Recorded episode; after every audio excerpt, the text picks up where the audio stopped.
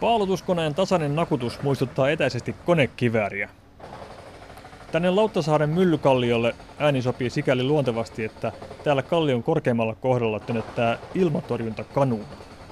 Täällä toimi sekä talvisodassa että uudelleen jatkosodan suurten ilmapommitusten aikaan raskas ilmatorjuntapatteri, josta muistona paikalla on 76-millinen ilmatorjuntakanuuna, siis varsin järeä tykki.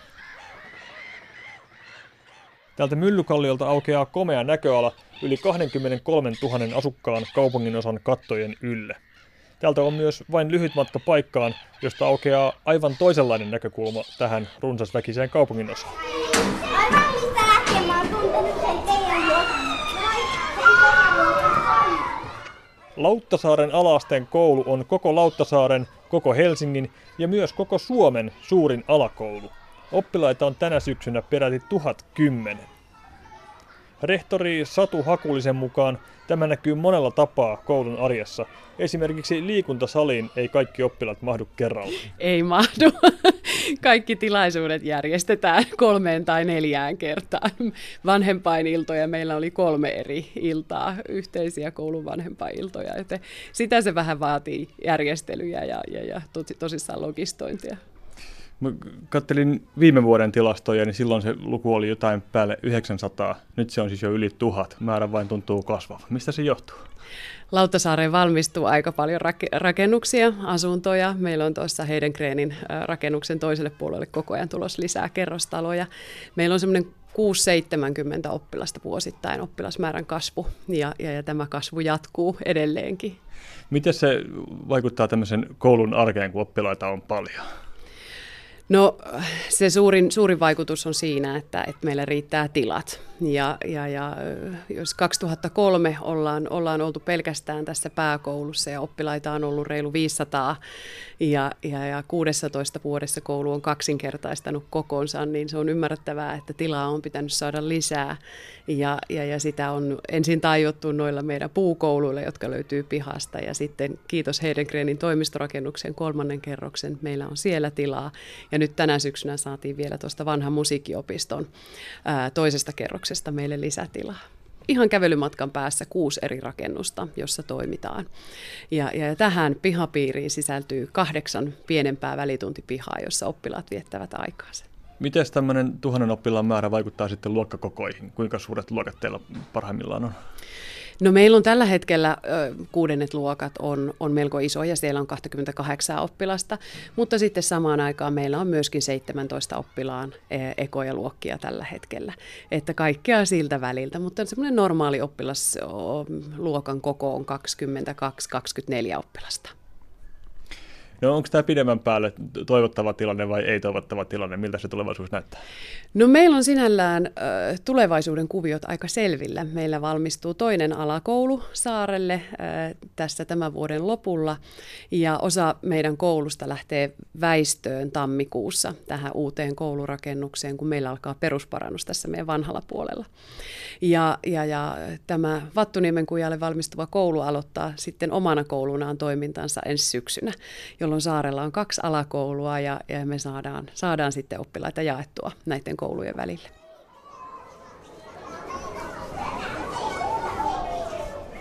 Näin siis rehtori Satu Hakulinen. Entäpä sitten oppilaat? Mitä tämän Suomen suurimman alakoulun oppilaat ajattelevat koulustaan ja Lauttasaaren kaupungin osasta? Viisi reipasta nelosluokkalaista suostuu kertomaan vähän ajatuksia. Aura Burattini, äh, 10V. Piila Miettinen, 10 vuotta. Iia Niskanen, 9 vuotta. Iida Saalismaa, 10 vuotta. Henrik Nukarinen, 10 vuotta. Minkälainen paikka on Lauttasaari? Kuvailkaa vähän. Ihan superhyvä paikka, paras paikka. Mikä sitten tekee niin hyvän? No täällä on luontoa ja on lyhyet matkat joka puolelle. No viihtyistä, täällä on kiva tunnelma ja silleen. Tämä on todella hyvä paikka, että täällä on paljon kaikkia ulkoilualueita, että voi niinku käydä vaikka vapaa-ajalla ulkoilemassa kaikkialla. Mm. Tämä on tosi hyvä paikka. Mikä siitä tekee niin hyvä? Täällä on niinku ulkoilmahdollisuuksia. Mä en ole täällä kauan asunut, mutta tämä on niinku ensivaikutelmalta aika kiva. Minkälaisia asioita te täällä koulussa teette niin kuin oppituntien ulkopuolella, kun on välitunteja ja muita, niin miten te vietätte aikaan? No Esimerkiksi leikitään ja jutellaan ja tämmöistä. Hmm, kerro vähän tarkemmin, minkälaisia leikkejä? No esimerkiksi kirkorottaa, hippaa, kaikkea tavallista. Me yleensä kierretään pihaa ja jutellaan ja meillä oli viime vuonna myös semmoinen, että meidän kaikkien luokan tytöt oli leikki yhden välkän viikossa yhdessä jotain pelejä. Me leikitään kirkkistä. Öö, no me leikitään ja puhutaan ja kierrellään pihoja. No, nykyään ehkä vaihtelee Pokemon-kortteja ja pelaan piilistä, eli piilohippaa.